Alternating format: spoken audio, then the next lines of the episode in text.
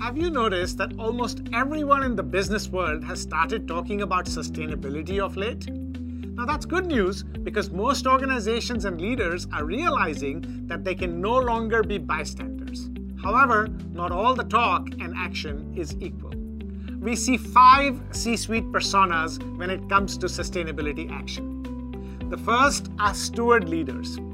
Steward leaders fully understand what's at stake and strongly believe it is their responsibility to address the threats. Rather than customer or regulatory pressure, they are motivated by their own genuine desire and persistence to create a collective better future. And they have figured out how to drive superior shareholder returns by addressing the very challenges that threaten humanity. The second are the concerned beginners. They are beginning to understand the threats and want to do something about them. While continuing to learn more, they initiate some basic steps towards environmentally and socially responsible action. However, they have not yet figured out how to be environmentally or socially responsible without compromising profit. The third are the blissfully ignorant. They either do not understand the threats or do not believe it is their job to do something about them.